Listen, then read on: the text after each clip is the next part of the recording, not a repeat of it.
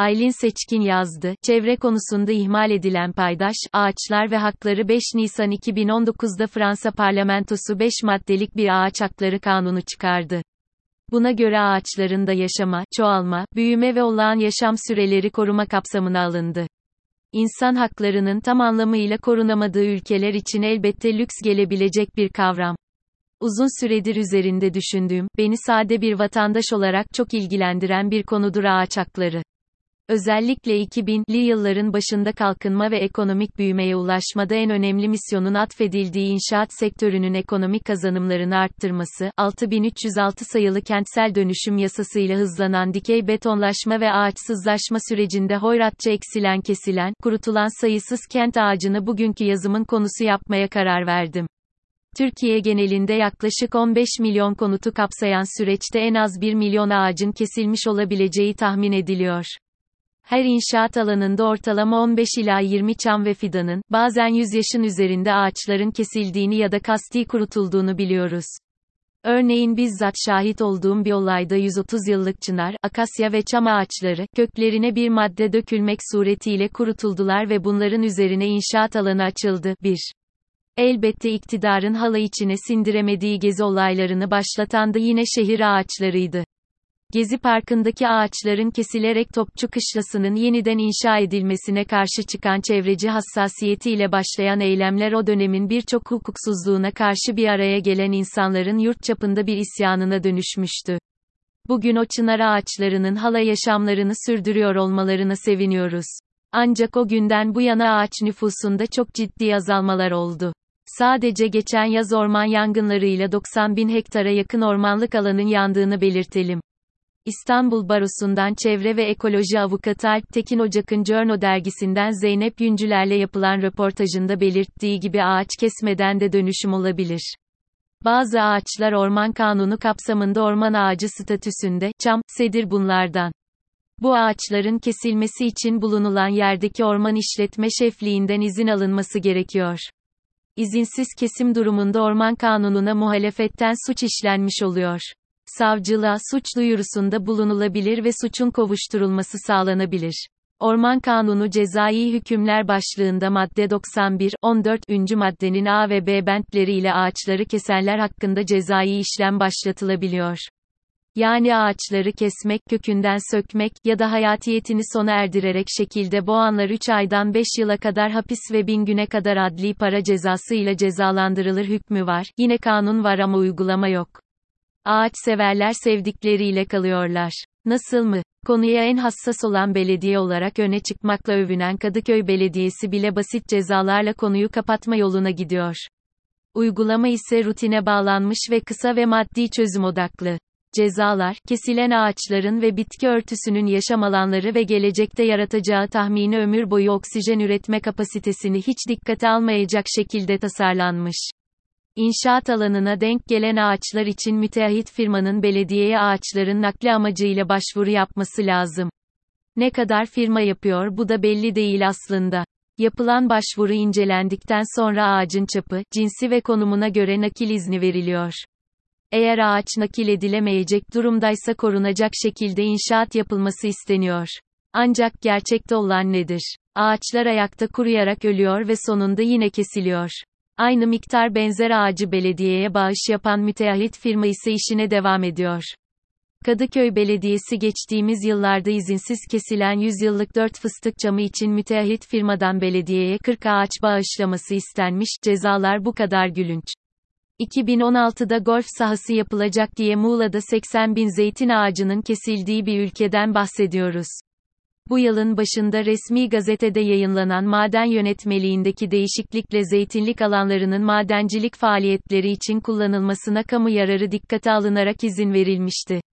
Sonradan ortaya çıkan tepki üzerine taşınabilen ağaçların taşınacağı, tutmadıkları takdirde her tutmayan zeytin ağacı için 5 fidan bağışlanacağı belirtildi.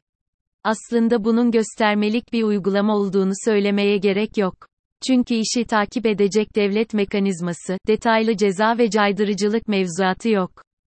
Nokta. Artvin Cerattepe'de 2015 Haziran'ında ormanlık alanda madenciliğin yapılmasına karşı olanların başlattığı eylemler çevreci harekette örgütlenmenin ne kadar önemli olduğunu gösterse de maden projesini durdurmaya yetmedi. Cerattepe protestoları mahkemede bitti. Yeşili, doğayı koruyan insanlar hapis cezalarıyla karşı karşıya kaldı. Kaz Dağları da benzer akıbete uğradı, koruma çabaları sonuç vermedi. 400 binin üzerinde ağaç kesildi. Kuzey Marmara Otoyolu için kesilen ağaçlar da yine milyonlarla ifade ediliyor. Keza Ege'de zeytinliklerin korunması da onca gayret, ısrara rağmen netice vermedi. Bütün bunlar aslında ağaç haklarının yeterince yasalarla koruma altına alınmamış olmasından kaynaklanıyor. Doğamızı, her bir erik, zeytin, çam ağacımızı onların gövdesine siper olarak koruyamayız. Ancak yasa koyuculardan ve politika yapıcılardan gereken koruma kapsamını talep edebiliriz, etmeliyiz. Avrupa'da ise çevreci harekette alınan kararlar çok daha vizyoner ve uzun vadeli çevre politikalarıyla uyumlu. Örneğin, Avrupa Adalet Divanı'nın Polonya hükümetinin 10 bin yıllık Bayaloveza ormanında ağaç kesimini yasaklaması örnek alınması gereken uygulamalardan. Bütün bunlar aslında Türkiye'de ağaçlar konusunda bazı kanun ve yönetmeliklerin bulunduğunu ancak kapsamlı ve iyi işleyen, caydırıcı ve gerçekten ağaçları koruyan ve onların yaşam haklarına saygılı bütüncül bir yaklaşımın olmadığını gösteriyor. Bakın Fransa'da 2019'da yürürlüğe giren 5 maddelik ağaç hakları yasası gerçekten çok iyi düşünülmüş. Yaygınlaşması, ülkemizde de örnek alınması gerekir. Maddeler ise sırasıyla şöyle, madde 1 ağaç, karşılaştırılabilir oranlarda atmosfer ve zemin olmak üzere iki ayrı ortamı işgal eden sabit bir canlı varlıktır. Toprakta su ve mineralleri tutan kökler büyür. Atmosferde, karbondioksit ve güneş enerjisini yakalayan taç büyür. Bu durumdan dolayı ağaç, gezegenin ekolojik dengesinde temel bir rol oynar. Madde 2 çevresindeki değişikliklere duyarlı bir canlı olan ağaca, basit bir nesneye indirgenemeyecek şekilde saygı gösterilmelidir. Tam büyümesini sağlamak ve yetişkin boyutlarına ulaşması için ihtiyaç duyduğu hava ve yeraltı alanına hakkı vardır. Bu koşullar altında ağaç, fiziksel, hava, dallar, gövde, yapraklar ve yeraltı, kök ağı, bütünlüğüne saygı gösterilme hakkına sahiptir. Bu organların değiştirilmesi, pestisitlerin ve diğer toksik maddelerin kullanımı onu ciddi şekilde zayıflatır. Madde 3 ağaç, ortalama ömrü insanlarınkinden çok daha uzun olan canlı bir organizmadır. İster şehir ister kır ağacı olsun, doğumundan doğal ölümüne kadar özgürce gelişme ve üreme hakkı ile yaşamı boyunca saygı gösterilmelidir. Ağaç, insan mülkiyetini yöneten kurallar da dahil olmak üzere, bir hukuk konusu olarak kabul edilmelidir. Madde 4 insanlar tarafından yaşları, görünümleri veya tarihleri nedeniyle dikkate değer görülen bazı ağaçlar daha fazla ilgiyi hak eder. Ortak bir biyokültürel miras haline gelerek daha yüksek bir statü kazanırlar ve onları doğal anıtlar olarak korumayı taahhüt ederler. Peyzaj mirası koruma bölgesinde listelenebilirler. Böylece estetik, tarihi veya kültürel nedenlerle gelişmiş koruma ve iyileştirmeden faydalanabilirler. Madde 5 insanların ihtiyaçlarını karşılamak için bazı ağaçlar dikilir ve daha sonra belirtilen kriterlere göre kesilir. Bununla birlikte, orman veya kırsal ağaçlardan yararlanma yöntemleri, ağaçların yaşam döngüsünü, doğal yenilenme kapasitelerini, ekolojik dengeleri ve biyolojik çeşitliliği dikkate almalıdır. Bunun yanında başka uygulamalar da var, bir süredir savunuculuğunu yaptığım, evlat edinme, bunlardan biri. Kanada'da eyaletler ve belediyeler düzeyinde uygulanan bu uygulama ülkemizde de pilot bölge seçilerek denenebilir. Ormanlar, park ve bahçelerdeki ağaçlar oradaki yerleşikler tarafından bakım ve koruma altına alınarak evlat edinme statüsüyle korunuyor. Bir diğer uygulama da şehir, sokak, mahalle ve köyleri ağaç, bahçe ve çevre detayları ile ilgili konularda yarıştırmak, yavaş şehir kavramlarını hayatın bir parçası yapmaya yönelik belediye anlayışının benimsenmesi olabilir. 2 çevreye bizden daha hassas olan toplumların uygulamaları, hukuki altyapıları, vaka analizleri incelenerek uygun bir yol haritası çıkarılabilir.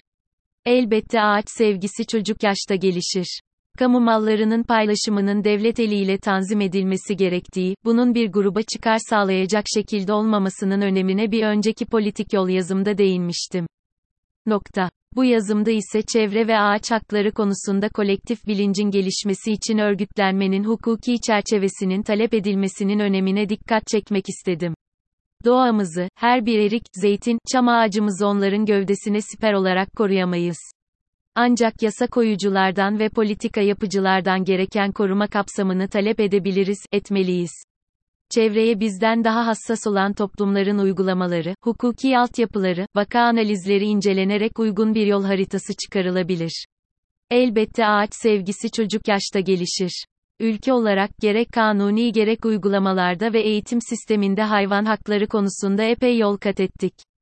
Darısı ağaç haklarına, 1, 2009 yılı, Birgen İnşaat Noter Sokak, Şaşkın Bakkal, 2, bu kapsamda İstanbul Büyükşehir Belediyesi'ne ve Belediye Ekrem İmamoğlu'na buradan da açık çağrı yaparak konuyla ilgili, gönüllü, uygulama ve mevzuat desteği vermek istediğimi de belirtmek isterim.